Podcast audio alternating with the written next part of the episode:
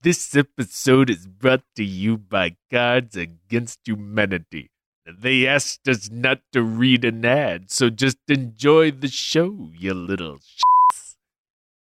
Cable Access Channel 666 is proud to present The Joy of Summoning.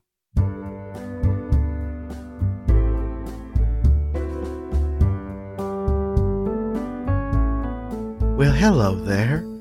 My name is Vardanthulus the Unclean. I am an initiate of the seventh ring of untold suffering, and I'd like to share with you my love of summoning demonic hosts upon the earth to torment and vex those who would subdue us. If you're following along at home, today we'll be using ram's blood, chalk made from the ashes of a loved one, and a thrice defiled rusty blade of Judas. There will be other materials, but there'll be time to gather them later.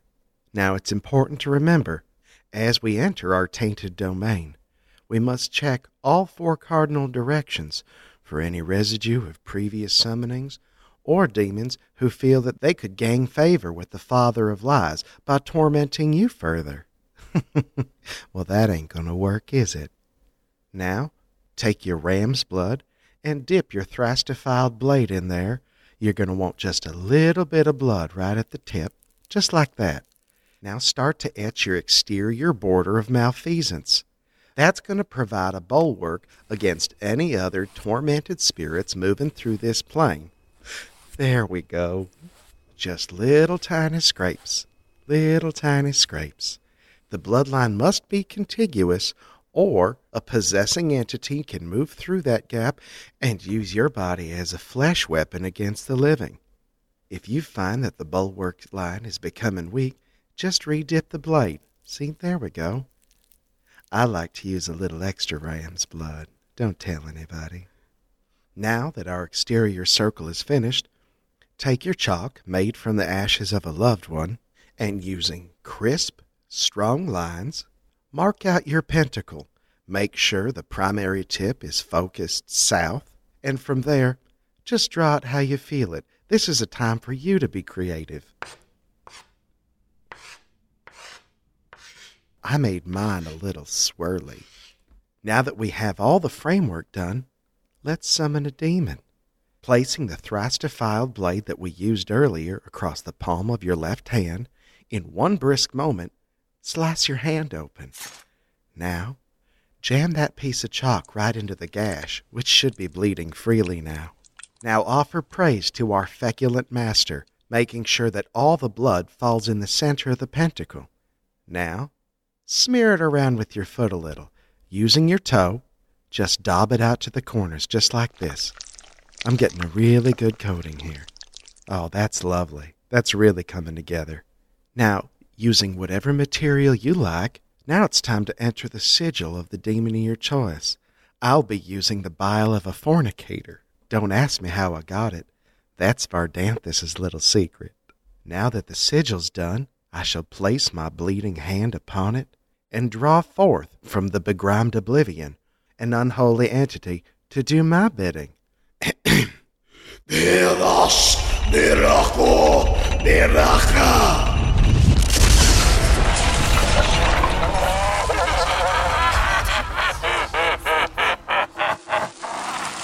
There he is. Why dost thou summon me, mortal? Well, hello there, demon. I name myself Vardanthus and hereby confine you to this circle of binding. Your will is now mine, and all that I say shall be as a command unto your unholy ears. And with that, everyone, the demon is now bound to my will, and shall do only that which I commanded. Isn't that right? Demon, name yourself. Oh, he likes to struggle, don't he? Demon, I command thee to name thyself, or you shall feel the corrupted touch of the thrice defiled blade. And I don't think you'd enjoy that at all, would you? Mortal, it seems thou hast me by mine infernal balls, as it were. My name is heir to. What wouldst thou have of me? Well, Air 2, in the name of the Master of Shadows, I command you to pick up that palette over there and paint a beautiful mountain landscape on that canvas. The entire time, you'll tell these people exactly how you're doing it. So be it. The pact is sealed. Dost thou have any pandemonium yellow? Well, of course I do, you silly bear. Let's leave my thrall of the dam to complete his task, and I'll see all of you next week. Well, I'll show you how to extract the bile from a fornicator, as well as how to subjugate a third order handmaiden of Lilith. As always, in accordance with dark prophecy. Thank you all so much for tuning in, and I'll see you next week. Hail Satan!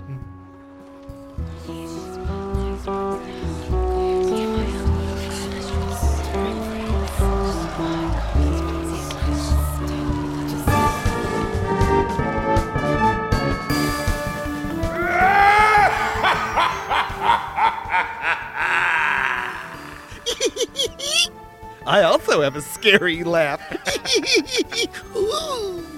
My homunculus laugh. Oh, hello, Welcome to week two of Blurry Photo.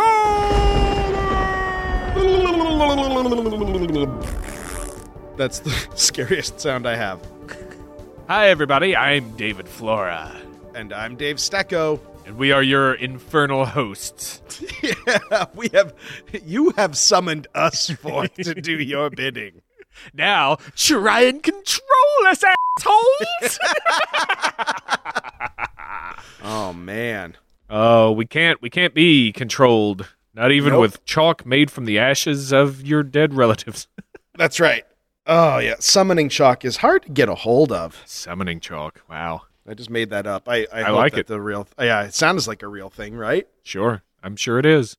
I uh, hope everybody's doing well. Hope everybody is enjoying the beautiful fall weather. Yes. Hope you're uh, still strapped in for a month of uh, very fun episodes. Little little light on the uh, scientific debunkery. What? A little heavy on the crazy, creepy, spooky Yep. fun times. Yeah, dude, Blurry Photober ain't about like teaching you shit.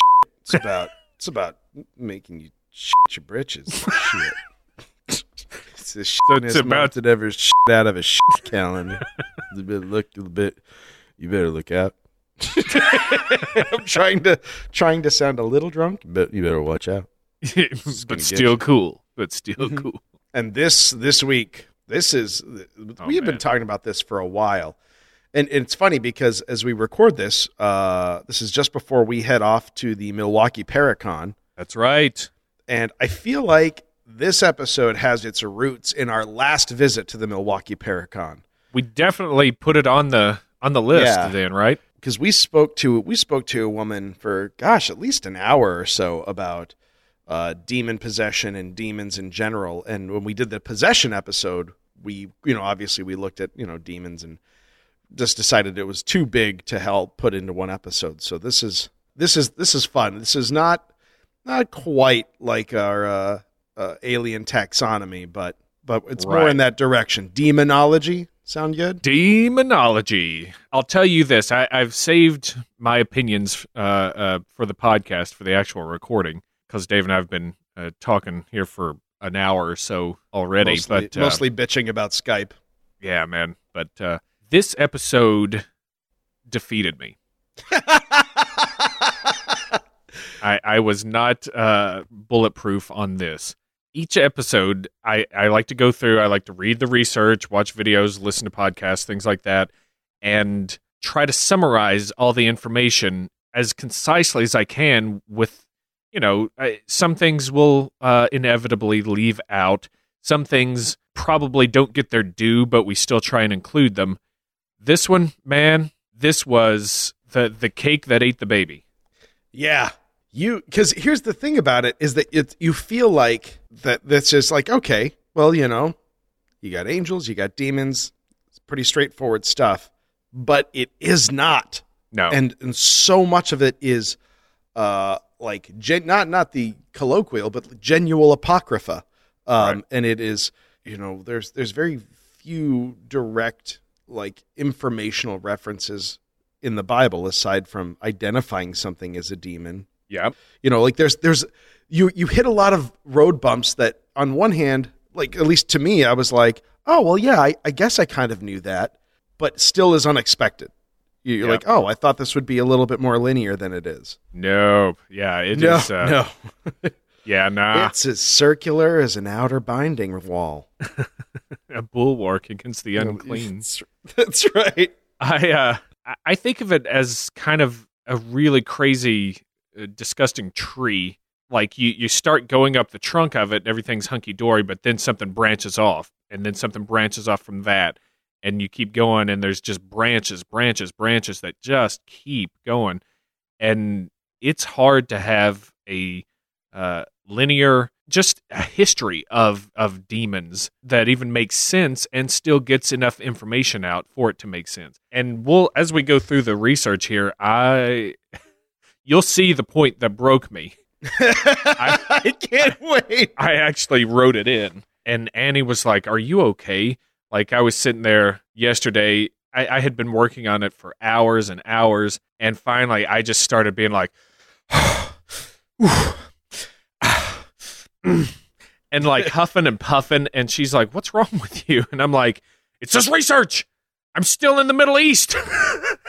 I've been doing this for hours, and I can't get out of out of Mesopotamia because there's just there's so much to it. Every culture has demons, literally, not Yeah. not just figuratively, not stuff in their past they're trying to deal with. Every culture has demons, and I, it was my hope to try and boil it all down to something that is very informational from start to finish. You you get a nice summary of each culture, like we try to do, or at least you know big cultures, and I, I couldn't do it. Like you can you can spend so much time on just one culture that um, I gave up at one point. So we'll see we'll see that when we get there. Um, we're gonna in the meantime try to do the best we can and still have some fun with this because that's that's the name of the game. It's it's demonology. I mean, Yeah. come on, man. You can't not try and have fun with this, especially when we get to uh, some of the the actual demons that that have been put forth as existing. so let me get to uh, let, let me do the overview and then we'll we'll keep plugging away and trying to to sink this Titanic. How's that sound? yeah. So, demons are a pervasive entity in the pools of the unexplained and mythology of which we like to swim. Uh, certainly, like I said, just about every religion and culture has its own form of supernatural entities that are inherently malevolent and seek to subvert humanity. We've discussed demons in many different forms throughout our four years of exploring the unexplained, from jinn and fallen angels to shadow people and possessions, but we've never turned the spotlight directly on them. Until now. Ugh. The subject of demonology, or the study and classification of demons, including their names, powers, and derivations, is a fruitful topic. Therefore, our classic caveat applies in that we're going to give the cursoriest of glances at it, trying to give a brief but informational summarization of all things demonic, with our show notes pointing you toward additional resources if you'd like to know more, Starship Trooper. so, expect us to leave your favorite demon out Yeah. just get that out of the way right now. This is a moratorium on emails that say, I can't believe you didn't include Abraxas in there. I can't believe you, you didn't say anything about Hindu uh, culture and demons that are prevalent. And just let us try and do the best we can. and we, you know what? We might visit some more of this in the future. We might uh, do an extra sode about this. There's just too much not to uh, cover with this, you know? Yeah. So what we're going to do is go over what a demon is in uh, a few different cultures, their histories and mythologies until I got burned out. We're, we're going to spend some time with the supposed mother of demons, Lilith. She's also the mother of uh, all lady acoustic traveling concerts. Oh, yeah. And go through some different demons and what they hold dominion over. So grab that plus five holy amulet of protection. We might be inviting some ill fortune to this dinner of the damned. Any words before we we get going, Dave? Oh man, no. we are like you're you you covered it. Like we're going to, we're gonna like an octopus that plays the drums. We're gonna lash out in as many directions as we can, but there will be hi hats and tom toms untouched. Probably a splash cymbal that gets no play. I'm sorry.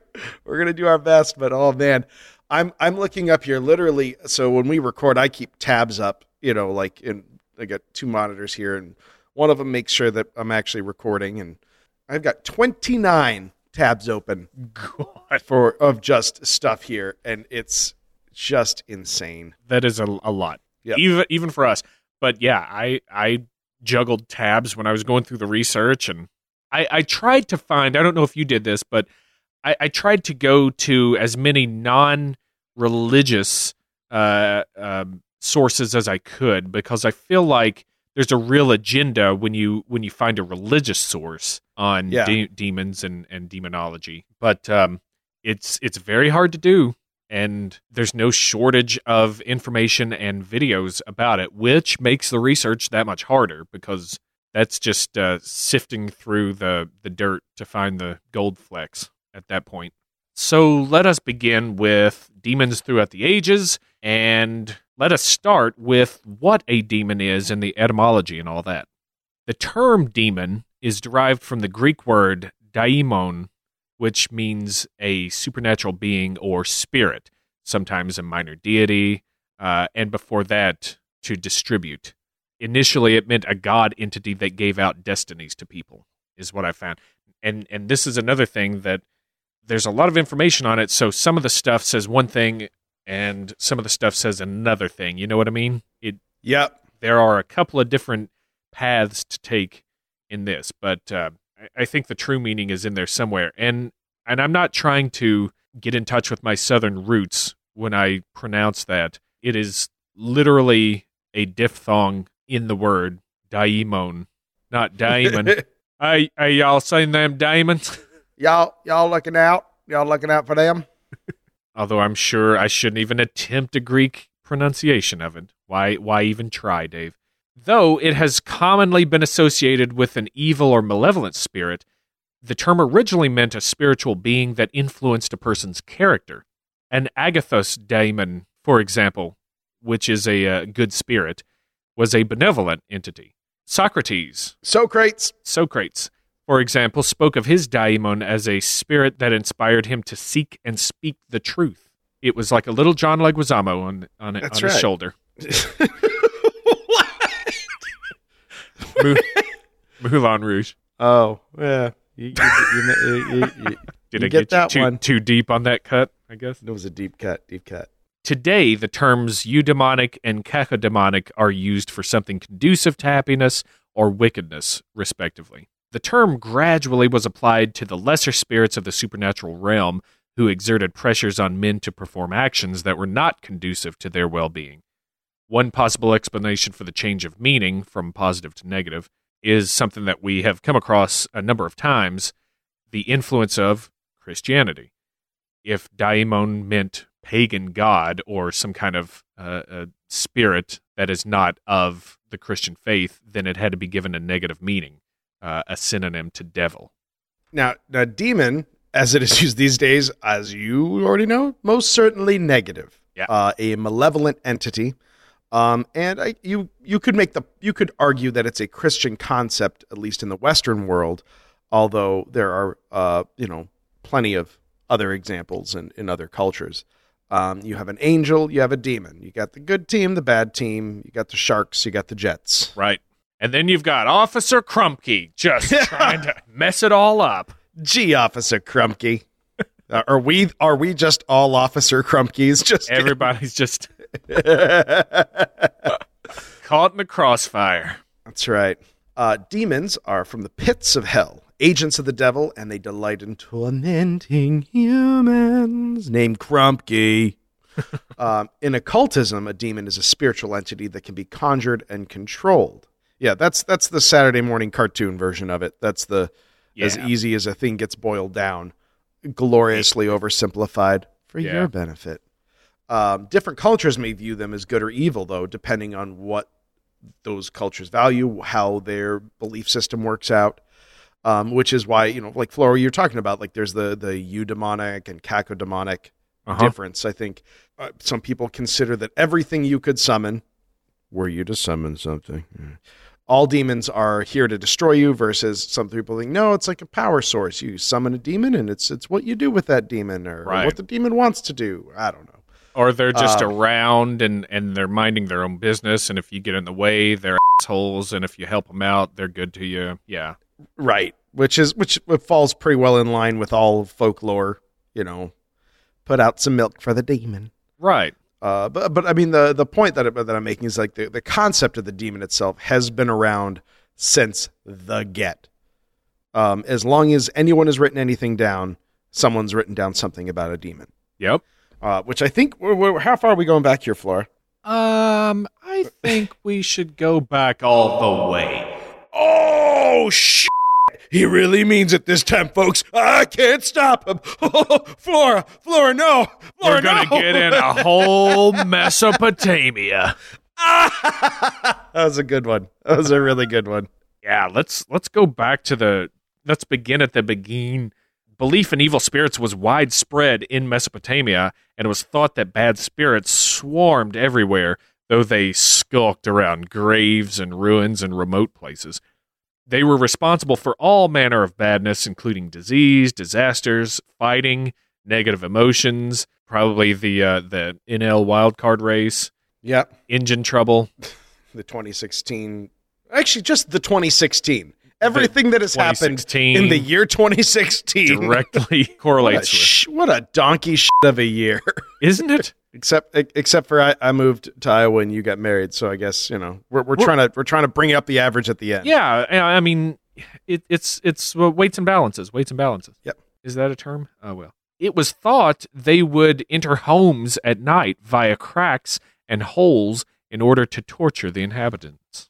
I've got some uh, examples later, and I should point out because I'm about to set this up, but there's a ton of stuff about Mesopotamian demons, demons that are uh, were in Sumer, uh, Babylon, Assyria, that those that region, and I've got a lot of uh, examples, including from our uh, friends, uh, the Zoroastrians. We're, we're going to uh, put those in when we start just talking about the demons themselves instead of you know the concept and stuff which we're going over. I but I this is where I started to get really bogged down in the details. Moving on from Mesopotamia to Judaism, Shadim is Hebrew for demon. it's also a really really good doo-wop song Shadim Shadim Ba-doom, ba-da-ba-da-boo-ba-doom. yeah Shad- Shadim. Yeah, so from what I read, Shadim is Hebrew for demon, uh, and this appears in Psalm and Deuteronomy. But scholars debate their significance and even their existence. Uh, and, and this is, I mean, it's hard to um, discuss it uh, too in depth when we have a limited amount of time to uh, summarize it, too. Uh, yeah, and that time just gets shorter because I've got some really great fart jokes coming up. So you know they're Oh. going to take a while. It's really going to take a while. Yeah, okay. Having Well- said all that, Having said all that, there could be, according to some scholars, benevolent shadim. These were used in Kabbalistic ceremonies, and there could be malevolent ones. Think of our good buddy, the Dybbuk. yep, the Dybbuk, like the Dybbuk box that I'm mentioning Right. The unmentionable on our podcast. Yeah, we've almost forgotten that you're not allowed to talk about it, but you are.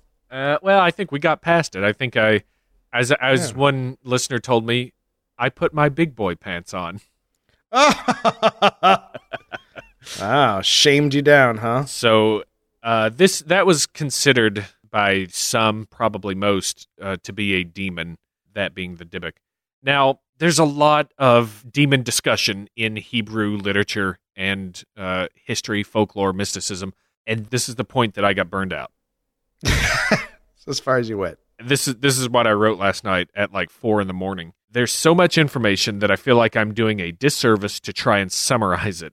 Each instance of demons in these cultures could be an episode in itself. And and you know, depending on how far we get towards the bottom of the barrel in a few years, maybe there will be. Well, it's it's a good thing if we ever want to have a guest on who maybe is a demonologist or knows, you know, more about True. this than Or we could have a demon on as a guest. we could just summon a demon. Yeah. Why why why with the why f- with the middleman? Uh, the reason would probably be because the system would crash and then we'd lose all. Uh, that, that's true. They are not, um, yeah, not the most friendly people in the whole wide world. I don't Yeah. know what else would possibly arrive. Uh, so forgive me, but I'm, I'm going to start start skipping a lot of info just so we can get to more stuff, or we will literally be stuck in Middle Eastern mythology for multiple episodes. hmm And this is not to say I'm I'm not fascinated by it. I love talking about all this stuff, but you'll see what the all the stuff that I did for Mesopotamian demons later. If I had done that for each culture, we'd never get through it. So let's skip ahead to demonologists throughout the ages. Yeah, that's a good idea.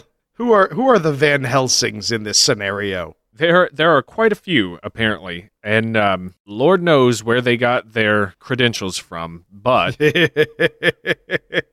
according to Michael Psellus, around uh, the the middle of the uh, 11th century CE, uh, the turn of the millennium. probably I'm not sure exactly when he wrote this, but maybe around 10, 1050, 1060. Sure. He was the author of De Operatione Daemonum Dialogus. Uh, I would say Diagoras, but I think you might be right. I just want you to know that I would have done it wrong. it's probably Demonum Operation Operatione Daemon Diagolis Dialogus Di, Di, Diagolis. Di- Dur- Dur-. Demons are divided into six main bodies: the demons of fire, the demons of air, the demons of earth, those of the waters and rivers who cause tempests and floods, the subterranean who prepare earthquakes and excite volcanic eruptions, and the shadowy ones who are somewhat like ghosts. Saint Augustine, who came before this guy in the um, late fourth, early fifth century CE, Saint Augustine considered all demons under the last category, so he thought they were shadowy, like ghosts. Hmm. So that was Michael Psellus. There was a Spanish Catholic bishop, Alphonse de Spina, said in 1467 that there are 10 species of demons. Dave, what are those? The fates, the poltergeists, the incubi slash succubi, that's one category, marching hordes, familiars, nightmares, demons formed from human semen, disguised demons, demons who assail the saintly, and demons who instigate witchcraft. I think incubi and succubi are just like genders of a demon. Right, right. Who uh, and those and those are the ones that stimulate lust and perversion. They feed off your fornicatory energy. Fornicatory. They're very funicular. Uh, the fates alter destiny. Poltergeist cause mischief. Uh, These marching hordes, I've never heard of something like that before, who bring about war. So demons, demons of the marching hordes, they're the metal ones, I guess. The familiars assist witches. We've heard of that. And uh, nightmares disturb sleep through bad dreams, and we've we've heard of that. It would probably be like the old hag and things of that nature, maybe. Right. Then you get the old De Prestigious Daemonum, or is it Demonum? Man, I, I need to brush up on my old Latin. Yeah, I need to just brush it the first time. it's a book by demonologist Johann Weir. He's also known as Wierus. Maybe it's just Weir. Yo- Johann Weir? Yeah. Uh, first published in Basel in 1563. Weir theorized that hell was divided into kingdoms and principalities with a very hierarchical structure. According to Weir's calculations, from what? The infernal regions contained an army of 7,405,926 devils and demons, organized into 1,111 divisions of 6,666 each. Of course. Do you, do you see what he did there? One too many, Johann. Now, we're going to come back to this a whole bunch, so let's just get this out here right now. The book, The Lesser Key of Solomon, is an anonymously written grimoire or spell book on demonology. Uh, it was compiled in the mid 17th century, mostly from older materials, and then divided into five books. The Ars Goetia, is that right? That sounds right. I? I'm, you know, I've heard it. I've heard it pronounced Gosha, Geisha, Goetia. Like, I, I go with Gosha or Geisha. Yeah, I'm going to go with Goetia so that people don't think we're talking about Japanese hookers. Right. High class Japanese hookers. Oh, they're companions, dude. sorry. Well, that's my cultural insensitivity. They're renting their own shuttle. they pay rent. Uh, so yeah, the Ars uh, Goetia, the Ars Theurgia Goetia, the Ars Paulina, the Ars Almadel, and the Ars Notoria. The Ars uh, Goetia, which we'll talk about more, uh, includes a list of 72 demons commanded by four kings of the cardinal directions, and the appropriate hours and rituals in which to conjure them. These were taken from the Pseudo Monarchia Daemonium, which appeared in the appendix to Johann Weyer's De Prestigiis Daemonium.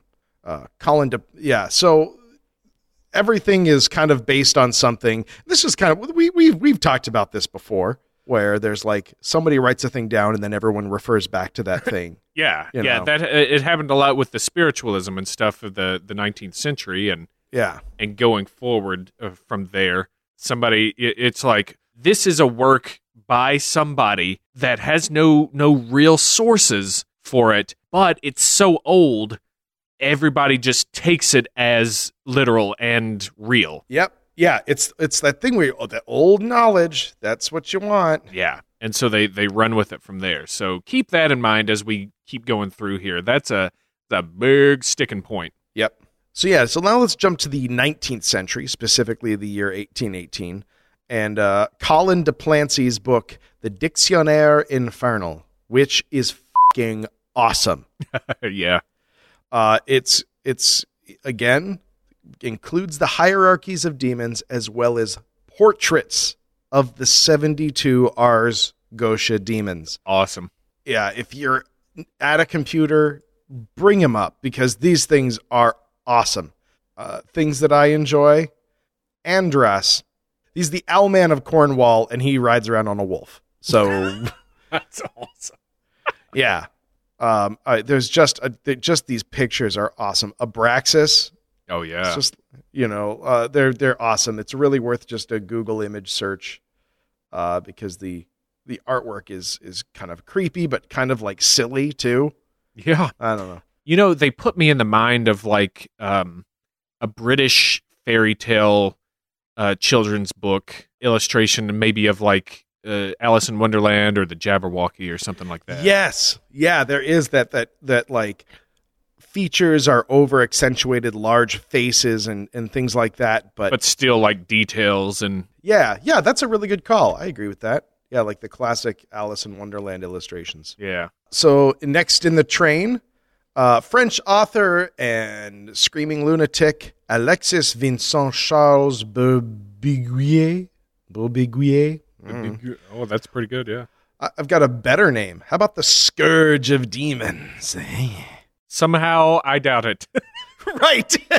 His autobiography slash demonic treatise, the three volume encyclopedic work Les farfadets et tous les démons ne sont pas de l'autre monde, which translates to leprechauns or all devils are not from another world. pretty random.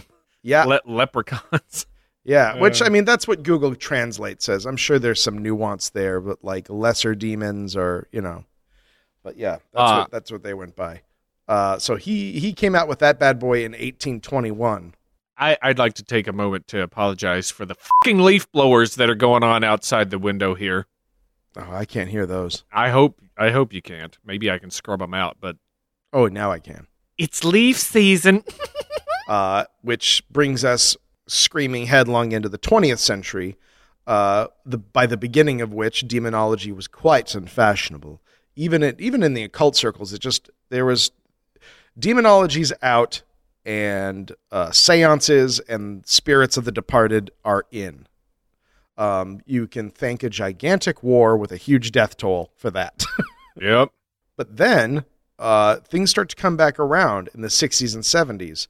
Uh, the theme of demonic possession was revived uh, in conservative Christian circles, and of course, given uh, you know all their fears made fa- manifest uh, in things like The Exorcist by William Blatty. Yeah. Uh, you know, like it was the the rise, uh, honestly, of the horror genre really helped that, which then paved the way for you know the Satanic Panic and uh, yeah, the the battle between uh, demon possession and and Christian beliefs in America and acid rock, heavy metal, ACDC, Antichrist, Devil's Children, Kiss as knights in Satan's service. If you play if you play that record backwards, you'll you'll put your own head in a blender. It's a fact. It'll, it'll unhinge you. That's right. Power. We covered a, a lot of ground with this in our exorcism possession episode. Uh, Yeah, yeah. Like I said, yeah. The two the two are definitely intertwined. How about now we talk about our good good buddy um, spokesmodel for demon fornication and all around tease Lilith. Whoa. yeah, yeah, yeah. Get us. Let's let's let's just stop this train, and then board the bus to Lilith Town. Down down to Lilith town. I love that. I know one of our, our listeners has been very keen to hear us talk about Lilith. Uh, so I, I hope that you're still with us and, and we can appease some of that desire now. Of special significance when talking about demons is the figure of Lilith. She first appeared in a class of wind and storm demons as Lilitu in Sumer around 4000 BCE. Many scholars place the origin of the phonetic name Lilith at somewhere around 700 BCE, little while later. Uh, she appears as a night demon in Jewish lore and as an owl in Isaiah 34:14 in the King James version of the Bible. I know you all have got that nearby. yeah, who doesn't? In later folklore, Lilith is the name for Adam's first wife. Ho ho ho ho. Who? Described as the beautiful maiden in Sumerian accounts, Lilitu was said to have no milk in her breasts Gross. and was unable to bear any children. It made her the perfect whore. oh God! Oh, God, yourself. She was the handmaiden of Inanna and was a seductive prostitute sent to lead men astray. Gilgamesh was said to have driven Lilith, an Anzu bird, and a snake which fears no spell from a tree that was in a sacred grove dedicated to the goddess Ishtar. Who we've talked about before. We have talked about Ishtar in our Easter episode, and then the you know the Epic of Gilgamesh, which I don't know, probably most kids were uh, forced to read in high school humanities class or social studies or whatever. I never did. I never got to read that. Did you not? Well, Yeah. I think we at least um, at least read excerpts from it, but you can see sort of uh, some tie-ins there with gardens and snakes and dri- getting driven out and driving out and oh well. Anyway, just saying, get that cork board ready. It might it might need some pins. In the King James version of the Bible, getting back to that, Isaiah thirty four fourteen, if you're following along, says, The wild beasts of the desert shall also meet with the wild beasts of the island, and the satyr shall cry to his fellow. The screech owl shall also rest there, and find for herself a place of rest. Now, in this passage, screech owl is incorrectly translated from the Hebrew Lilith. So, in the original text, uh, Lilith was there, and it was kind of a list of uh, bad things or things of the night or, you know, unholy stuff, uh, if I understood that correctly. But that particular passage and Screech Owl, uh, Owl in general, uh, Lilith, I think Lamasu was another translation. It got translated like 14 different ways from Sunday because, you know, everybody's trying their hand at, Yep. at sussing out what, what was actually written first. Trying to make some sense out of it, and yeah.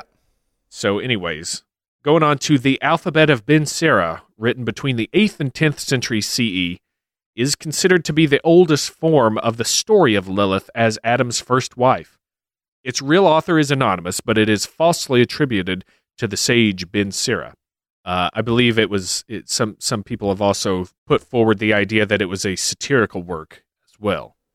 Hmm.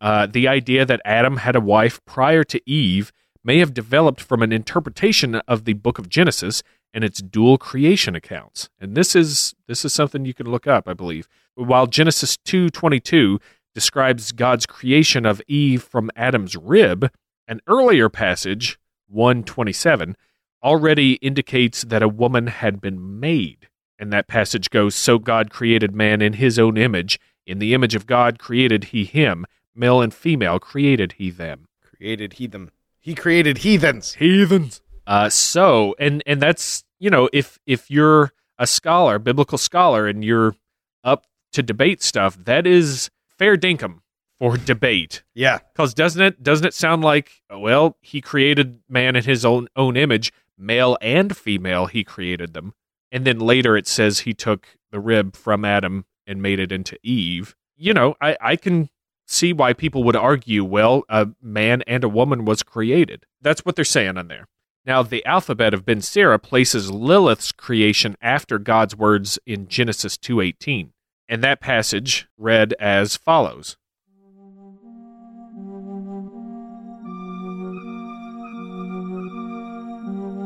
After God created Adam, who was alone, he said, It is not good for man to be alone. He then created a woman for Adam from the earth, as he had created Adam himself, and called her Lilith.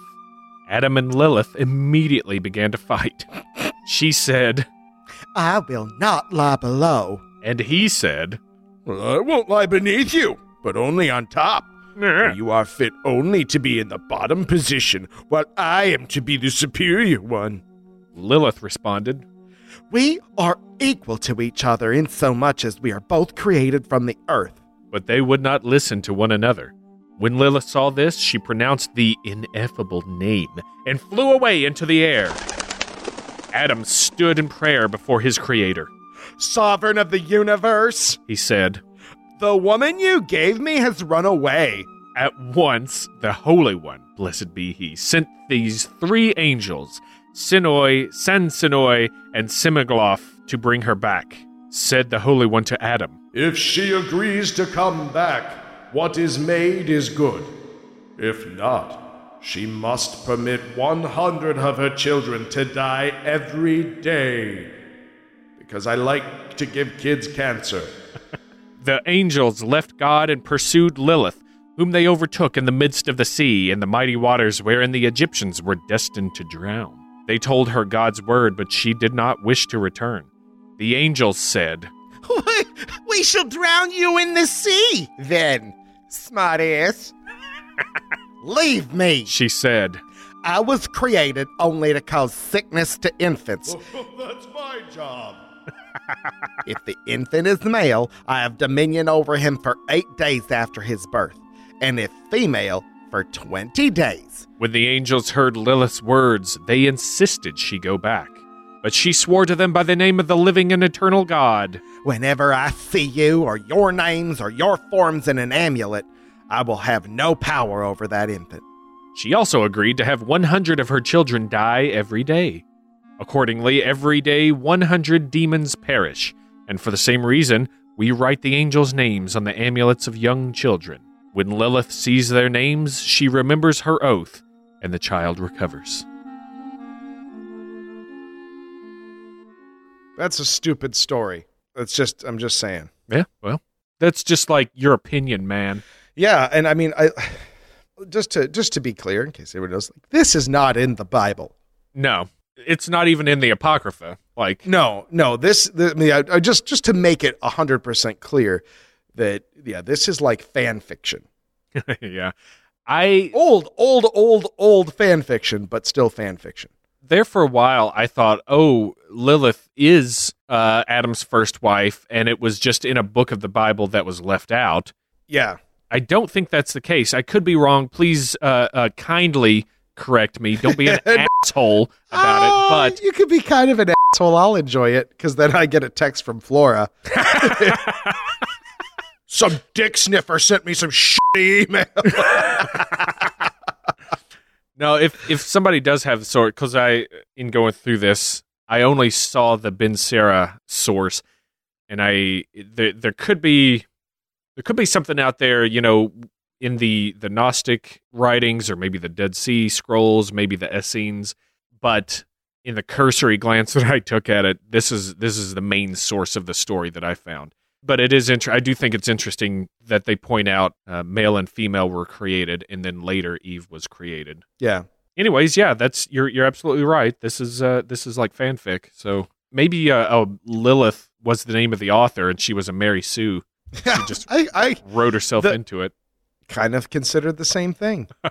now the the the concept that Lilith was Adam's first wife only really became widely known in the 17th century uh, as a result of the Lexicon Talmudicum uh, of Yo- of Johannes Buxtorf. That's a great name. Johann Buxtorf Buxtorf, Johann Buxtorf. of the West Chesterdale Buxtorfs. Buxtorf, get in here! she was eventually connected to the king of demons Asmodeus, creating demonic offspring and spreading chaos constantly. The myth grew to include two primary characteristics. One, Lilith as the incarnation of lust, causing men to be led astray.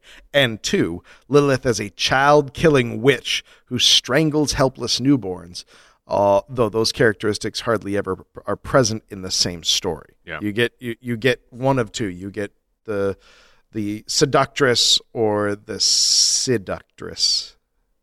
Oh,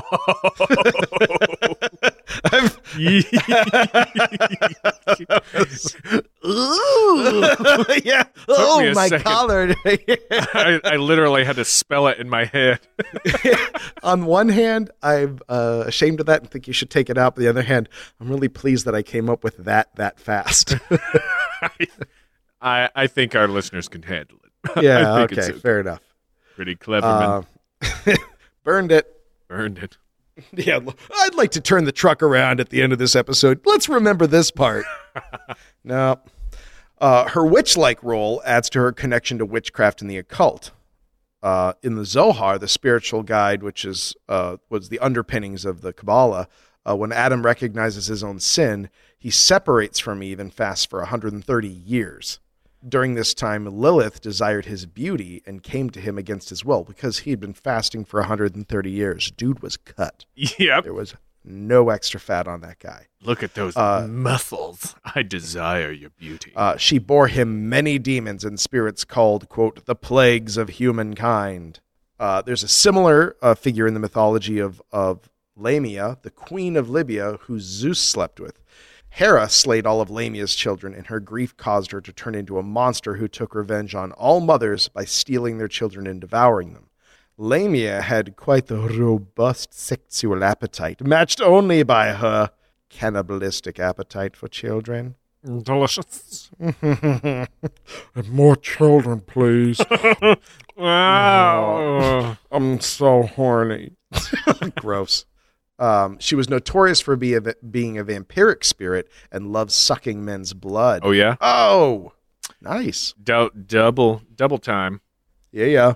So in 1863, Dante Gabriel Rossetti painted a picture of Lilith and wrote the following sonnet. I think that I shall never see.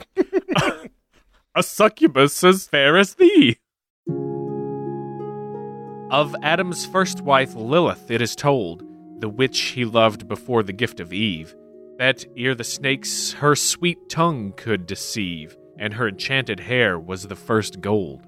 And still she sits, young while the earth is old, and, subtly of herself contemplative, draws men to watch the bright web she can weave, till heart and body and life are in its hold. The rose and poppy are her flower, for where is he not found, O Lilith, whom shed scent and soft shed kisses and soft sleep shall snare? Lo, as that youth's eyes burned at thine, so went thy spell through him, and left his straight neck bent, and round his heart one strangling golden hair.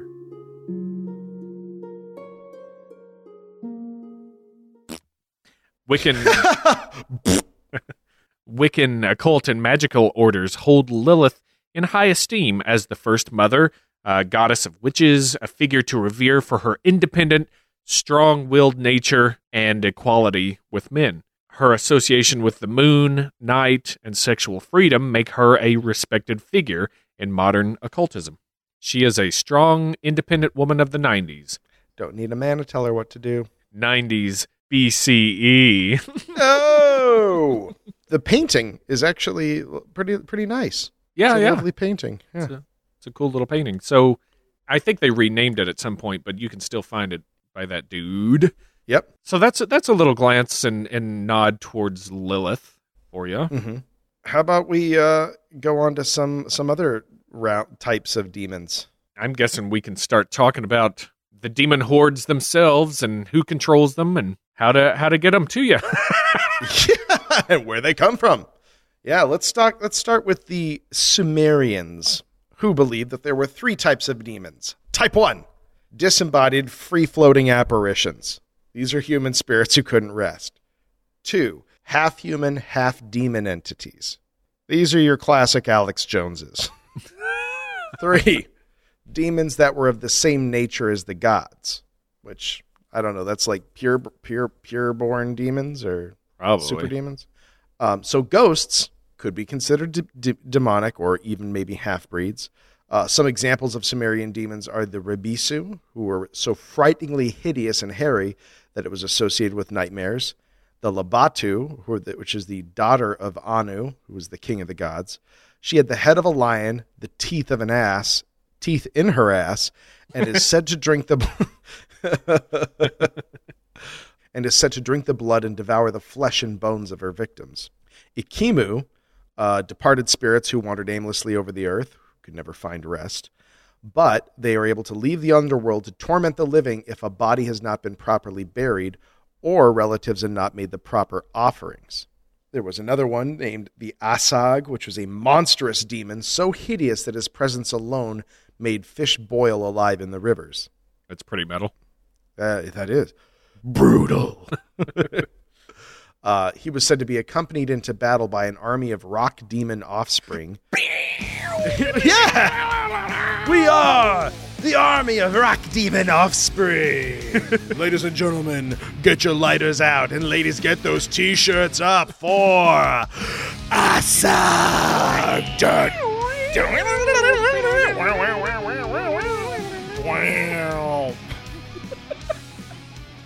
I don't care. That, Awesome. that went on too long, and I don't give a. F- I'm glad it did. Uh, let's see here. He had he had an army of rock demons on account of, and politely put, born of his union with the mountains of themselves. Oh. Y'all see that cave? I'm gonna need. I'm gonna need 20 minutes. uh, he was vanquished by the heroic Akkadian deity Ninurta, uh, using Sharur, the his enchanted talking mace, which we have talked about. Yep. We have legendary weapons. Yeah. Um, another uh, named demon of uh, Sumerian lore was Pazuzu, king of the wind demons and bearer of storms and drought, uh, bringer of famine and locusts, and part time certified public accountant. That's no deduction. We could really be saving you more here. yeah. Have you considered a Roth IRA? yeah. Uh, he had the body of the man and the head of a lion or dog, talons of an eagle, two pairs of wings, a scorpion's tail, and his entire chest was an adding machine. Even though he was definitely an evil spirit, he drove and frightened away other evil spirits because nothing is more terrifying than math. uh, so he was kind of like he, he protected humans against plagues and misfortunes because they were afraid of him. They didn't want anything to do with Yeah. wherever he was. Pazuzu, yeah. You you've heard that from Futurama, huh? I don't remember that. It was the professor's pet gargoyle. Oh, really? You remember that episode where he loses him and so they like they fly all through the galaxy like calling out like Pazuzu and then they they they fall in the um the whirlpool of youth or whatever it is and they all get reverted back and it's a good episode. Sorry, Mother Licka. Just to close out the uh, Babylonian portion of our program, uh, we got a couple of, of, of demons wandering the plains. Lilu, which is a male demon, uh, one of which is said to have fathered Gilgamesh. Ever heard of him? Lilitu and Ardat Lily, who would come to men in their sleep, and I like the I, I love the writing of this and beget children from them. They were night rapists. Yeah, and that that Lilitu, that's that's the uh, where Lilith is thought to be derived from. A lot of these were to explain nocturnal emissions. Gross. Why do you have to work so hard to explain a wet dream? I don't, I don't know, man. Stupid rules. I call that a free ride, man. Just stupid rules. Yeah. So so you see, like, and this was like just a few. Well, I mean, we named several, but it was still just a few of what was out there for uh, Sumerian demons, Babylonian demons, Yeah. all kinds of just metal stuff. So let's see. I got you. I got you some Zoroastrian here. Bring it. Angra Mainyu, translated, I guess, as the hostile spirit. It's described as the leader of the demons. And the six archdemons are the instrument through which Angra Mainyu creates all the fears in the world. Those six archdemons are, respectively, Akuman of evil thought, Akimana of sensual desire, Ooh. Indar that freezes the minds of the creatures from practicing righteousness, Okay. Neon Hythea of discontent, Sarva of oppression and desire, Tarvi the destroyer, and Zari who poisons plant creation. The Devas were a class of demons in Zoroastrianism that chose to follow Angra Mainyu. Druj, which translates as liar or deceiver, is the female incarnation of wickedness, but later the idea was pluralized and the Druj became the embodiment of the evil spirit. Huh. In later Avestan texts, the term refers to a class of female demons, and the name is also applied to later demons or even just wicked people. Uh, the Vendidad is an enumeration of various manifestations of evil spirits and ways to confound them, and you can find more on that in our Possession and Exorcism episode, number 126. Yeah, yeah. I like that you had the number ready. That's that's mastery. Mastery. mystery. So I've listed a few interesting and fun uh, demons. Uh, you, I'm, I'm, I think you've got a few up your sleeve too, don't you? I've got so many, so many fucking demons that I, it, it's it's awesome. So many, like as a matter of fact, I'm even having a hard time like figuring out like where some of these came from. Yeah, there are a lot of good resources for demon name lists out there, Yep. and they'll tell you what everybody does and where they fit in the hierarchy, all that good stuff. We're gonna we're gonna hit some of the fun ones, I think. Actually, I'm gonna jump in here and start with uh, a Yeah. pretty fun one that I found. This one is called Jan Gantitan. Yeah. Yan Gantitan. This is one of the lesser known demons mentioned in Collin de Plancy's Dictionnaire Infernal. De Plancy gives uh, only a brief description that Jan Gantitan is a demon from Brittany who wanders the streets of Finisterre at night holding five candles in hand, one on each of his five fingers, spinning them like a flaming wheel. Jan Gantitan is cautious not to make abrupt or sudden turns, lest he accidentally extinguish his flames. No. Sounds like a real nonce. Yeah. Look out. I hope that that uh, this Collin de Plancy talks exactly like John de Lancie. It's ho- it's a lot to hope for. it's a lot to hope for. I hope he's I hope he's on cue with his dictionnaire. How about uh, uh I get it. I get it. How about Bobby Napet is a boar or swine demon? Hey, I'm Bobby Napet. How you doing? I'm a boar swine demon in Javanese mythology. According to local myth, the creature is believed to be the manifestation of a person that was practicing Pesagayan Babi black magic. Pesagayan is derived from Jap- from the Javanese word sugi, which means rich. It's a kind of magic that helps people become rich instantly, but in exchange, he or she must sacrifice something. In this case, they must sacrifice their humanity, allowing themselves to be transformed as a boar for a period of time, or in some versions, that they allowed themselves to be possessed by a boar demon. The human animal transformation is similar to shapeshifting or the werewolf concept. So it's like you're a human, but you're rich, but you're a night piglet. yep. And would you would you do it? Well, I mean, nobody needs to be a rich pig. Uh, no, no, because yeah, no, Well, look at Mister Altruistic there. yeah, I, you don't, you don't like being rich is not so great that fifty percent of your time you're going to spend rooting for truffles, which you don't even need to sell because you're already rich. You're probably right. Solved it. All right, how about the Dzoavits? This is a giant from the myths of the Shoshone Native Americans from Utah and Nevada. This tenacious giant once stole the two eggs or children from Dove.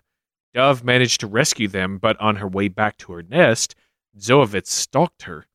He started rapidly pursuing Dove and her children, intent on eating them all. Dove had previously asked her animal friends for help uh, and had been given some tallow meat, stomach paunch, and some feathers. Ah, Paunch is so good. The birds reached a river and were trapped until Crane came and extended his leg to form a bridge. Dzoavits waded through the water and continued to chase them. The birds then flew into a maze while her friends distracted the giant to follow the wrong route. Eventually, Dzoavits found his way out and continued to chase Dove. Dove used the tallow to create a chasm, but the monster found his way around that. She used the stomach paunch, which transformed into a cliff face, and when that obstacle failed, she used the feathers, which created a fog. She then encountered Badger, who had built two holes. Dove and her children hid in one while Badger persuaded Dzoavits to enter the other. While in the hole, Badger threw hot rocks down until the hole was sealed. Dove and her children were finally safe. So Dzoavits was just a Shoshone asshole. Yeah, yeah, it was. Sounds. They should make that into like a fun children's book. Uh, how about Yara Mayahu? Yara Mahi, Yara, Yara Yamahu. um, in Aboriginal cultures, the Yara Mayahu was a little red man about four feet tall, uh, with a with a large head and mouth. He had no teeth and swallowed his food whole. The tips of the fingers and toes were shaped like the suckers of an octopus. Gross. These creatures lived at the tops of wild fig trees and they would capture their pay, prey by dropping on unsuspecting passers-by who sought shelter in the tree. When a person camped below a fig tree, the Yaramayahu might jump on top of the person and drain their blood with their hands and feet. Um, Sounds like a drop bear. yeah. The victims rarely died from the initial encounter, but because the person was left weak and in a helpless state, the Yaramayahu would return later and swallow the victim. It then drank water and took a nap. When it woke up, it would regurgitate the undigested portion of its meal, which somehow this process would leave that person alive. so imagine it's, they'd look like uh, Will Ferrell in that woman gives birth to an adult baby sketch. No! It's hot in there. or like Ace Ventura. yeah, exactly. That's weird. I thought because it, it ate its mouth, its, its food hole, that it would just dive off the tree, mouth open, and just Yeah. Goomp. Where does he where does he put it if he's only four feet tall? He's got a magic mouth, Got a magic mouth. just like that guy at the truck stop uh, parking lot said he did. Jesus. Would you did you say outside of Traverse City, Where where where'd you say he was? Oklahoma? I've got one here called the Furfur. And this is coming to you from the Pseudomonarchia Daemonum uh, by Jonathan Weir in 1583. And Mr. Weir is quoted Furfur is a great earl, appearing as a hart, with a fiery tail. He lieth in everything, except he be brought up within a triangle. Being bidden, he taketh angelical form. He speaketh with a hoarse voice, and willingly maketh love between man and wife. He raiseth thunders and lightnings and blasts. Where he is commanded, he Is this- answereth well. Is this is this written by Gollum? Everything has unnecessary s's. oh, it's it's in Old English. Oh, I thought, I thought Smeagol wrote this. No, it's in Old English, so I'm pronouncing uh uh like a jackass. Oh, okay. Where he is commanded, he answereth well. both of secret and also divine things, and hath rule and dominion over six and twenty legions. Whoa. Six and 20. Way to That's, bury uh, the lead. So so he was uh he it's it's a a deer or an elk uh or hart is the old term for deer with a, a tail of fire and you can conjure him Conjure that heart. And apparently uh, will willingly make love between man and wife. I mm, I don't know. But he also uh controls thunder and lightning and the wind and he, and he can't lie when he tells about secret things and stuff you want to know. So that's a fun one to conjure. Furfur. I love that. I've got so many names of demons. I want to hear them all. I want to hear Oh, them all. God. Do them all. Well, I'm not going to do that. I did find this thing in it. I'm sure someone else will be able to come up with this. And I, I don't, I feel like this is probably made up because none of the names quite match up properly.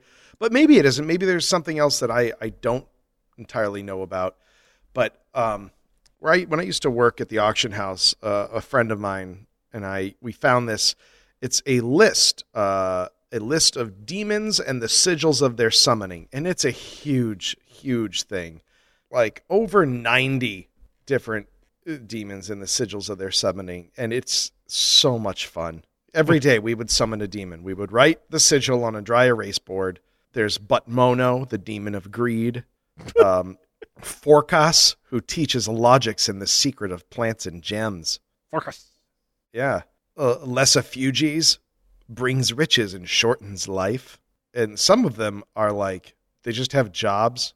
Ufir, the physician of Hell's electorate.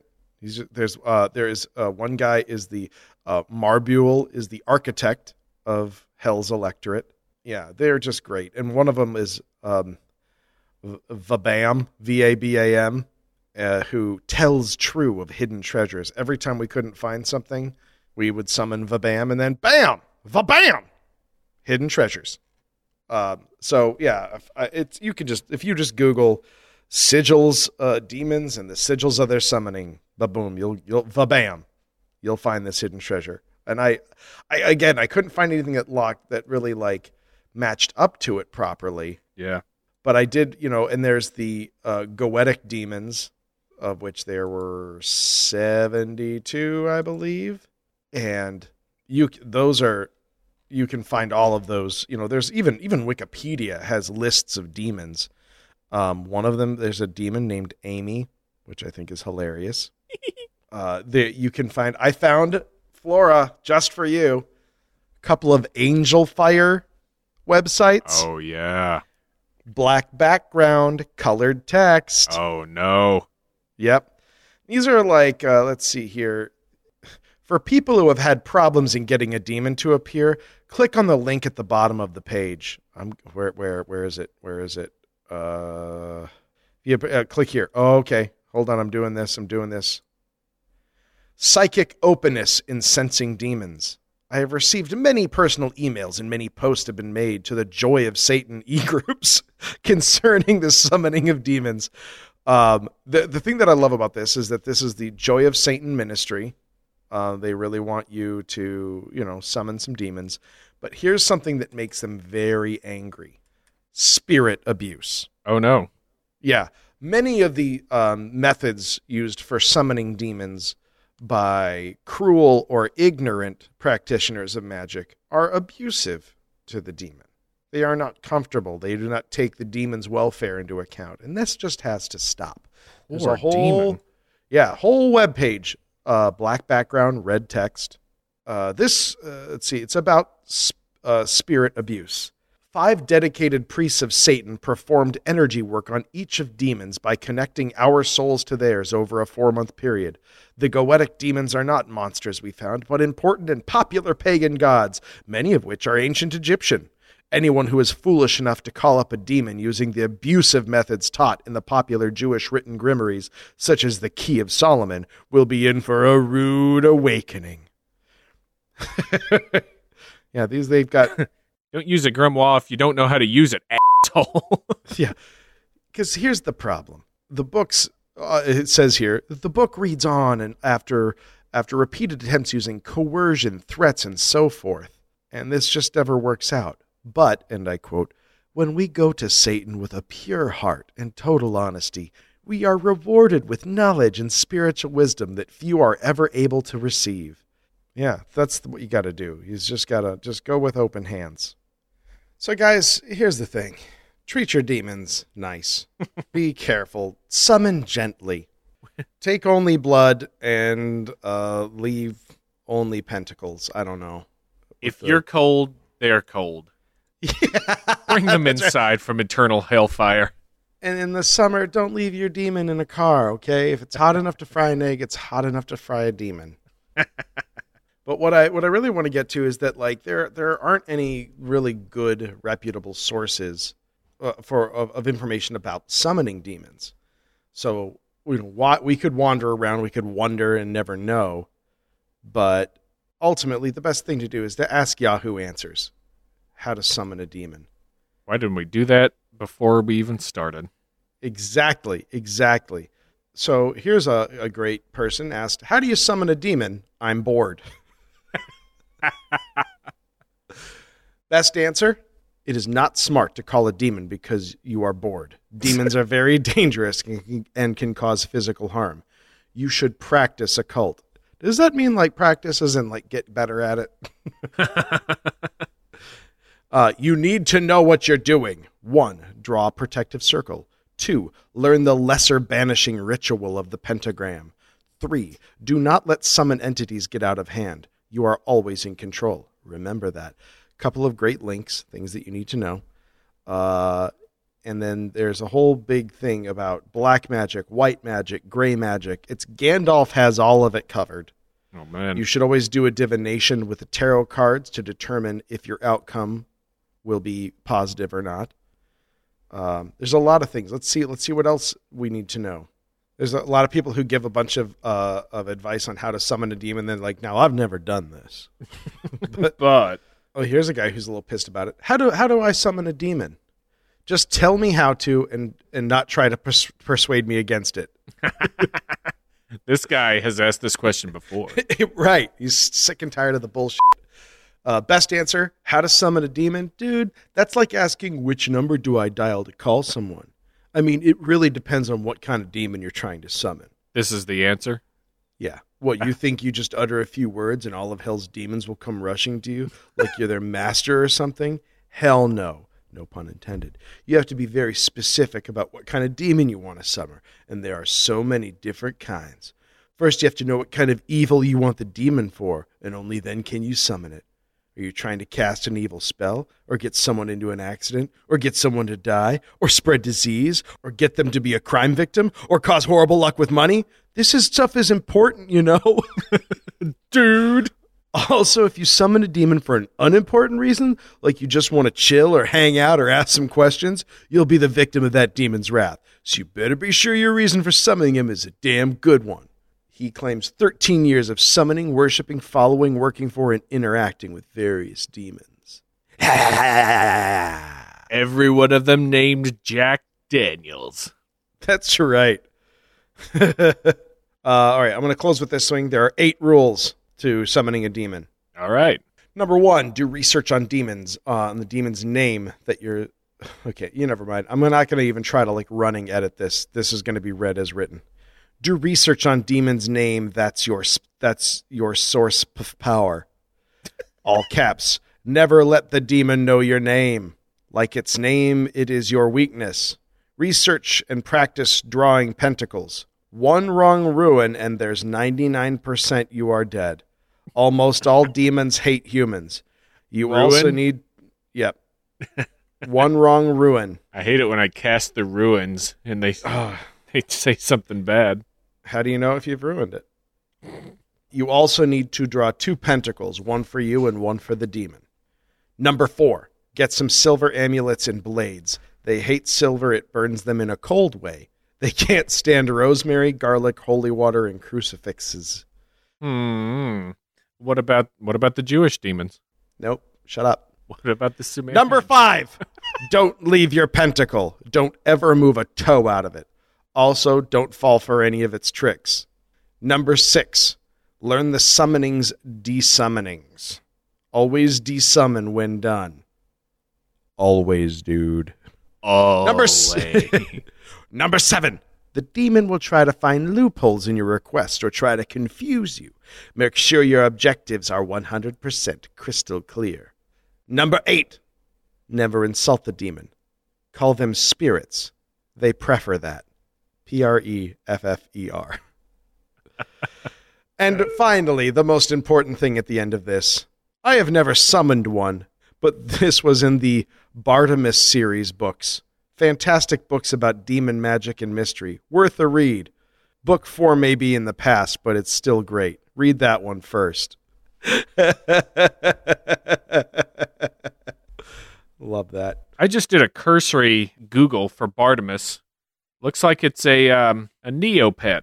This grumpy looking fellow can be a fierce companion if he takes a liking to you, Oh, shit. hey, I just found something else really useful on Yahoo Answers. said no one ever. right. How about this? How do you summon a demon? The best answer? The most important thing you can do is forget everything you have been taught about demons from sources that are hostile to Satanism. My own experience with various demons is that they are very proud and being respectful is very important. Oh, hey, wait a minute. Yeah. Recently, let's see, how long ago was this posted? Because this is important. Eight years ago. So, not very recently. Several high priests and high priestesses performed energy work with many different demons, including all of the demons of the Goetia. All 72 of the Goetic demons have been freed, and many more. We found the true identities of most of these demons. Wait, this is just exactly what that other thing said. Son of a bitch. Love it. I think I found the. I think I found what he may have been talking about. There's something called the Bartimaeus sequence, which is a series of children's novels of alternate history, fantasy, and magic. It was written by Jonathan Stroud, consists of a trilogy published from 2003 to 2005, and then a prequel in 2010. Uh, the eponymous character Bartimaeus is a 5,000 year old jinn, or genie, a spirit of approximately mid level power. It follows the career of a teenage magician, Nathaniel, and Bartimaeus, whom he has summoned and nominally controls through the alternative history of the Peak of London's domination as a magical oligarchy. Whoa. That sounds interesting. Yep. And factually accurate. So there you go. That that's probably what he's talking about. If you if you want to control a demon, consult a, uh, a series of children's novels to uh, to tell you how to do that. Yeah. So, I mean, and I, I listen, I don't want to surprise you, but it just goes downhill from there. One thing we didn't get to that people might be um, pooping all over their Pampers is um, Don't poop your pampers, you little babies. is talking about Solomon. You know, Solomon had a, uh, a a reputation for being able to control demons and and put them in their place. Uh, jinn come up a lot in Solomon sources and literature.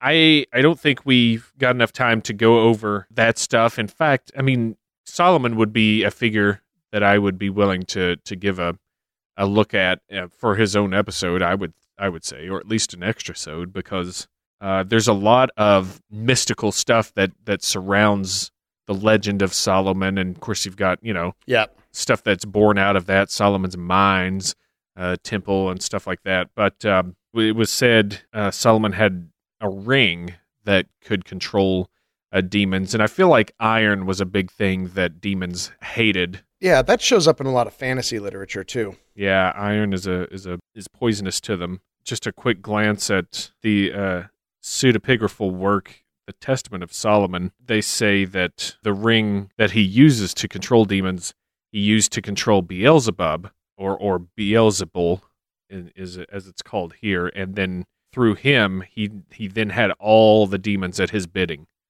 and that that's who he used to build the Temple of Solomon. Oh. So, So- you know, they don't, they, you know, demons, they don't, they, they, once they unionized, nobody could afford them. Uh, anyways, I think uh, I think now is when I would like to go back to the point that I made earlier. yeah, let's, let's, let's make a disclaimer sandwich. Um, no, it's not the disclaimer. It's the point of all these lists and these abilities and these names and what these people do. This it's it's coming from some dude sitting in a, a a room or a cell and coming up with these things off the top of his head. Yep. Top of my fucking head, y'all. I think it's it's pretty funny.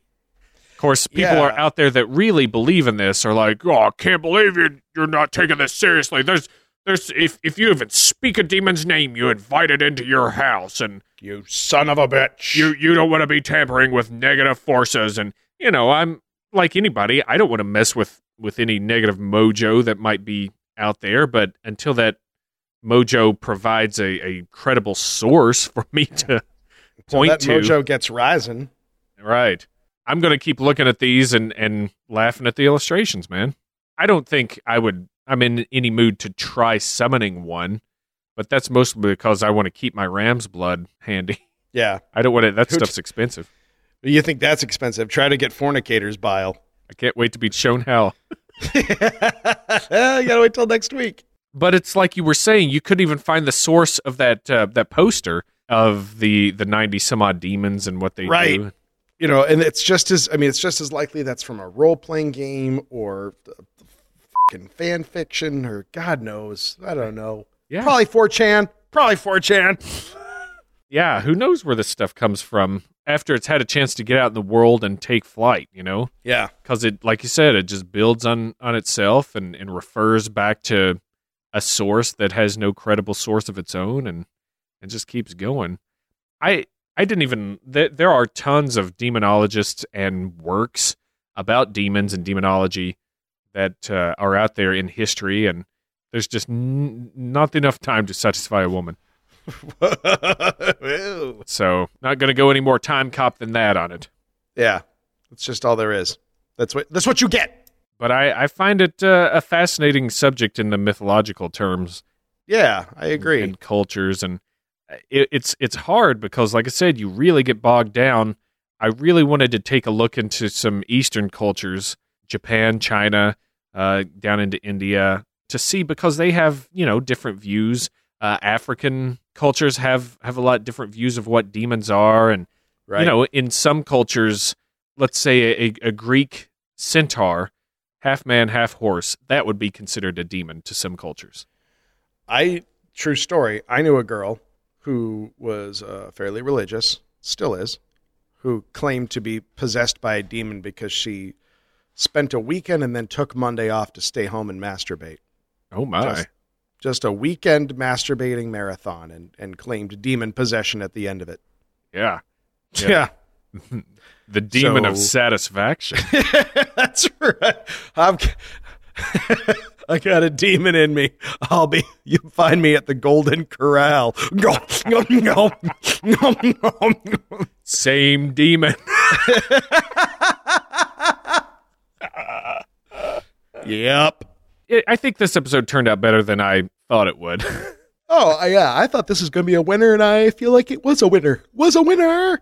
Was, Was a a- winner. was a Whiz- winner? Whiz winner. Whiz winner. and it's just, yeah, you know, it opens up doors uh, to come back to it in the future. Yep. But that'll do it, I think, for us uh, for demonology in a Yeah, yeah. blood soaked, surrounded by a circle of protection, infernal hellfire, sigils all over it, nutshell. yeah. Woof. You know, the only thing uh, that you'll probably end up summoning, no matter how hard you try, and don't get me wrong, completely evil. You know what it, Flora? You, know can't is. say the name out loud because you won't be able to control it. Right. Actually, that's that's the opposite. If you know the name, you can control it. But That's right. if you if you say it out loud, you invite it into your home. Mister, one meter you hold the chip.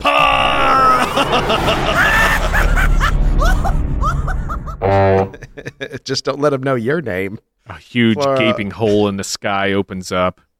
yeah, exactly. A swarming vortex of black and, and blood pours forth. You go first. Okay.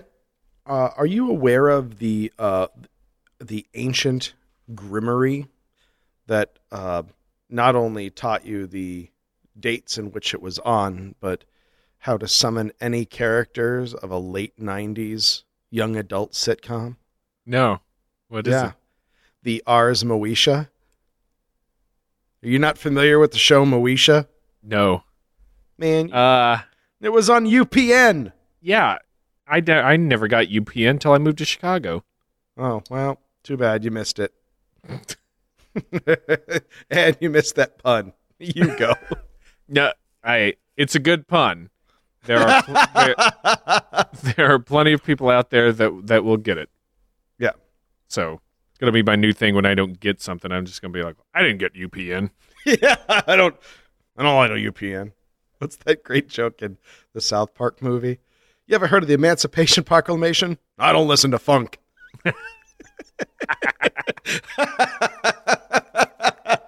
Uh, all right, I've got a creature that is associated with the night that seems very seductive. Whoa, I'm interested. Yep, and it and it looks like Mothman, Oh, geez. although it it probably turns out to not be anything at all. What do you mean?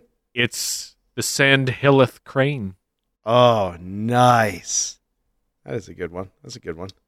I've got a, a demon that uh, Johann Weir described Okay. that would, um, it took the form of uh, a deer and would run through the forest and it had a, a, a flaming tail, but it was clumsy. It fell over a lot. Seemed lost all the time. Was just kind of an idiot. It was Okay. called the it was called the fur derp. Further. I thought it was it was going to be the the children's demonic toy that was shaped like a deer and had a flaming tail, the fur Furby. that would be really good. That's better than mine. You win. Uh, No, that that, was, was- it. You did it. oh, No, I'm that wasn't my real one though. I've got I got one more here. Uh, this you you I- think you'd get behind this one. This was an good. old Sumerian workout dance fad. Sweet. Oh yeah, yeah. Stirred up a lot of wind and frightened all the fat off your body. Uh-huh. It was Pazuzumba. oh, my aunt loves it. she's been she's been I saw a woman, true story, that was like loitering at a like a, a Target or something. She was like on her way to or from, but she had like nothing but Zumba branded gear on. Oh wow. Zumba pants, Zumba shirt, Zumba sweatband. She was Zumba'd out to the limits of Zumbadom. Maximum Zumba. Zumba overload. Yeah. Zumbastic. Zumbastic. yeah. I think I think it's time now to open up the floodgates of hell. Yes. Let pour forth the horde. The horde, the marching horde of listeners.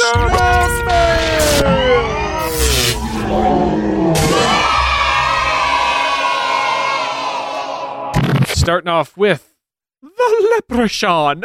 oh, toy, to bright and bacor at the leprechaun. he says, "Hot hot today, guys. Of course he does. Of course he does.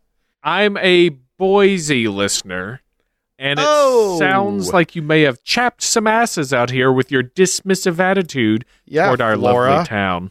Yeah, Flora. Yeah, David Flora. All right, all right. I'm your friend, Boise. My secret hope is that there are more of us here than anybody realizes, and we can create a groundswell movement to bring you guys out.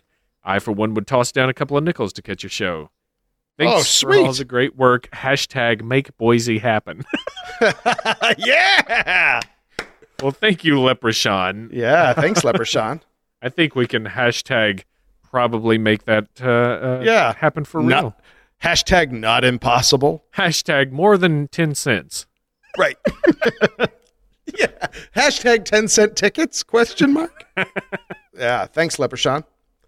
Got one here from Anna. She writes, I'm still listening to the Mengele episode, and I want to thank you a million times for acknowledging the Roma and clarifying the word gypsy, which I absolutely still slip and use sometimes. Uh, it doesn't seem like a lot, but it means a lot to us. I've read or heard too many things about that asshole Mengele without ever having us being mentioned at all.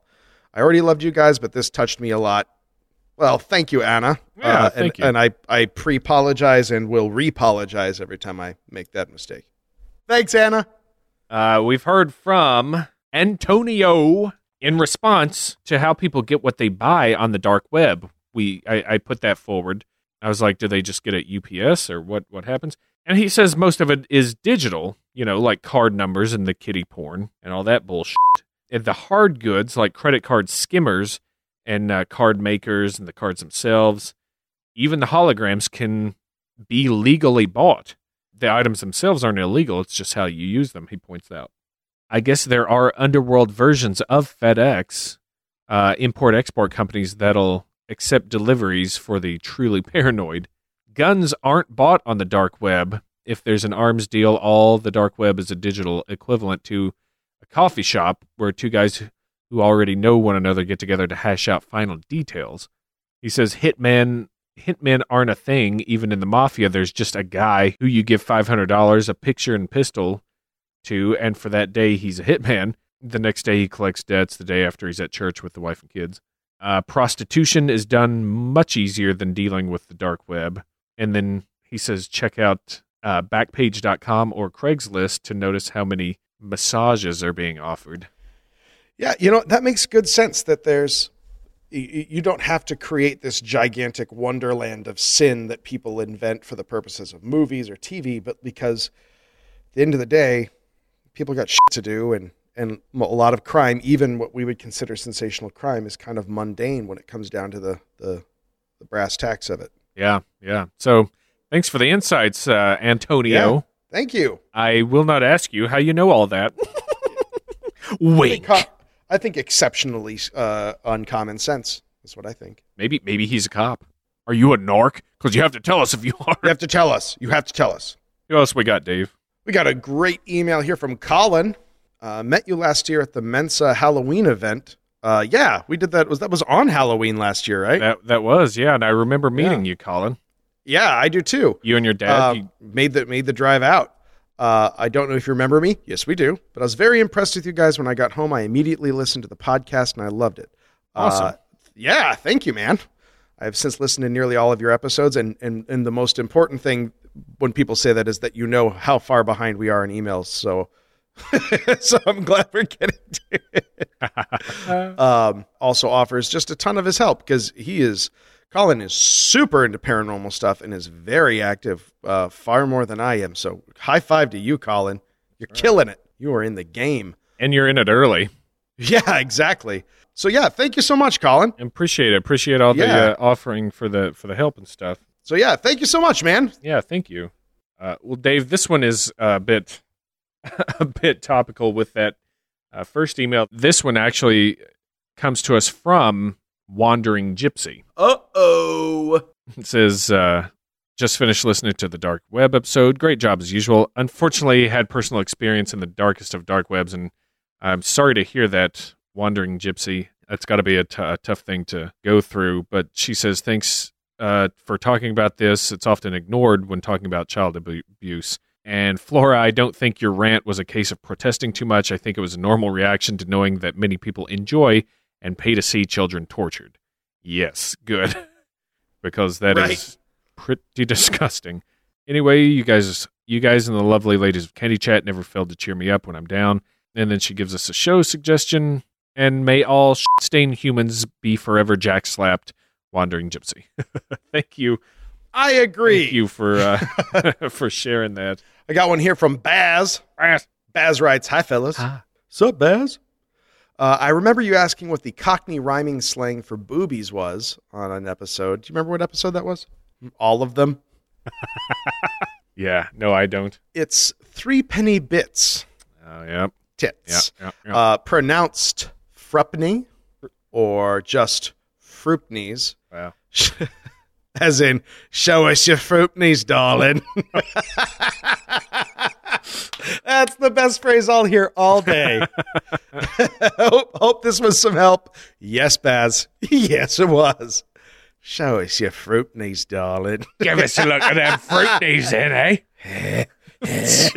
Gross. Gross. Oh. thanks. Thanks, Thank you, Baz. Baz. One more from me, coming to us from MK Mediocre. Whoa. In the Dark Web episode, you went on a tangent about what you would do if you traveled back in time to the 90s. I have an answer to that, or at least I know what uh, Dream MK would do. A couple months ago, I dreamed that I traveled to 1997 with the knowledge that I'd come back to 2016 at some point. I called as many government agencies to warn about 9 11 as I could, sought out early Deadpool comics to take home, Nice. and tried to steal teenage me's dog. When I woke up, I composed a speech to give to my teenage self, But 1997 MK was as clueless, vain, and stubborn as most 16 year olds, and I doubt she would have listened. I tried writing some uh, puns slash mundane superpowers for the dark web episode, but I don't think I'm drunk enough. I Try harder. drink harder. I only came up with a couple of names. Uh, Clear Deb, who turns invisible but only when posing for official identi- identification photos, and Dark Zeb, who can shut down any online discussion through the use of mansplaining, Hitler comparisons, and word salad posts. I like I'd that. say I'd go Stupid see a Zeb. live show in Boise, but I don't want to. Oh, this is not my words. It's MK's words. The battle has been joined. Thank you, MK Mediocre. Yes, thank you. All right, finishing up, we got one from Saint Fu. I'm already in your corner. uh, just finished listening to the Mengele episode. Uh, Joseph Mengele did actually grow a bushy mustache to change his appearance while in South America. Apparently, the stress from worrying about being abducted by the Israelis caused him to develop a nervous habit of sucking on the hairs of the mustache that overhung his upper lip, which inevitably resulted in him being treated for a hairball. Ugh. It isn't anything like justice, but it is a little comforting to think that a vain control freak like Mengele being subjected to a hairball extraction. I thought the whole time that was a setup for a pun, and then it wasn't. it's, it's truth. Wow. wow. Gross. Mustache hairball. It sounds like the name of an improv team. It is. it is now. Ah, thanks, Saint Thank you, Fu. Saint Fu, and thanks to everyone for writing in. And uh, we are, you know, slogging through. Well, we get to your stuff, and we, as I said, read every single one of them, even if we we haven't gotten to it or don't get to it on air. We appreciate everything uh, that that you send to us. We also appreciate five star reviews on iTunes. That's what we appreciate We- the most. Yep. Also, well, I, I would actually probably say we appreciate Patreon the most. If I had, if, if there's a hierarchy, the king of demons is Patreon. Oh, At the left hand, the donate button. At the right hand, audibletrial.com slash blurry photos. And beneath that, a horde of social media sites teeming with likes and stars. that's right. the Earl of iTunes controlling twenty six legions. Yeah, draw draw forth not a pentacle but a credit card and summon forth a Patreon subscription. That's the the sigil of of our summoning is a credit card. That's right.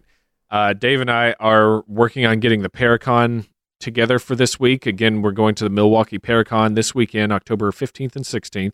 We've got a vendor table set up on the floor there. Um, Oh, and and guys like like it's the same way the space program just rains down uh, technology and products on the working man. This Paracon is raining down merch upon us all. Yep. We have so many great things to shortly announce. oh, man. oh. Uh, I mean, uh, uh, actually, I think we are going to well more than double the amount of things on offer. Yeah, inventory is probably going to triple. Yeah, lots of stuff, lots of really cool stuff. Um, we we found some smarter ways to do things so that we can be a little more nimble and have more options for you guys. Yep. So, man, it's gonna work out. It's really It'll gonna work work, out, for you, dear listener. Yes. So yeah, if, if you're going to that, uh, let us know. Hit us up when when you're there. Uh, it's going to be a busy day for us. Two busy two days. Um, we're probably going to have. I, I, I think we've got Dark Mark Soloff roped in to to help us with this one. Yep. And um, It's going to be a ton of fun. I hope I hope to see you guys there. If you're in the area, please make it out there. I would. Uh, there's nothing that makes me uh, happier or, or is more fun than meeting. that's you guys, right. so. Yeah, we'll we'll take pictures and sell you merch or whatever whatever you want to do. Not Yeah. whatever you want to do. I mean, I just got married, but like Uh, whatever, whatever you want to do. I've already said it, haven't I? Even if you even if you want to just do it to floor. you want to? Do you want to throw a dart at him? Do it. Do you want to draw a, a sharpie picture on his forehead? That's that's fine. Whatever you want to do, it's fine. Flora will be getting a tattoo live. Okay. All right. All right. I've, I've got to say something or he's going to keep going. Follow us at blurry underscore uh, photos on Twitter. Get in get in troll Yes. fights with us on there. Yes, Um, don't don't do that. That's that's just lame. I like rolling around in the mud. Help us uh, roll on through the 14th Hildo on Facebook. Uh, you know, speaking of iTunes, we're almost up to four Hildos on that for for reviews, yes, which is amazing. We will. We will. We will cross that uh, that mark Uh, the shortly. the point that I was going to make about uh, the Paracon, Dave and I are preparing for that, so we are we're going to be getting the extra sods out. I'm guessing probably next week. We're going to try and, and Yep. slam those together for you. Um, so don't fret if you're a patron and, and you're you're needing your extra sode. We're uh, just working on it, making sure that all the I's are dotted and the lowercase J's as well. And we're going to get that out. We've we've got a date for the live stream for those of you who are live streaming with us, and um, we'll send out all the rewards as soon as we can. And in the meantime, Candy Chat just released a new episode, so check that out. Uh, Rumor Flies just released their season finale, which we were guests on. Had a great time. Man, that was a blast. I do not uh I do not envy the amount of editing they had to do. We recorded for like 3 or 4 hours cuz we just had so much fun talking yeah. with them. Yeah, that that was it's it's about Alex Jones and Dr. Oz, so you can imagine how that goes. Uh, as always, thank you to the Chicago Podcast Cooperative for their wonderful support of us, and check out another teammate, I guess I don't a podmate of the cooperative. How about the One Shot Podcast? Yeah. It's an actual play podcast that records improvisers, game designers, and other notable nerds playing RPGs, and every month brings a new game and cast of characters and a self contained adventure.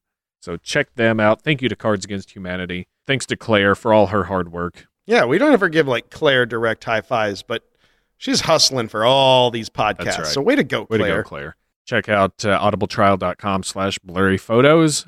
Uh, Dave, I'm I'm up for a new book, and I think we've mentioned this. I think I'm going to get, what is it, Spook by Mary Roach? Yeah. I- Her books are Yeah, great. I think I'm going to try that. See how it see how it goes. yeah, you'll dig it. And that's, I believe, all the business that we have at hand Yahoo! for this uh, infernal episode of Blurry Photober.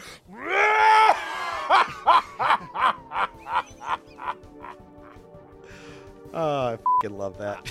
I have been David Furfurlora. oh, nice. And I have been Dave, the thrice stained blade Stecco.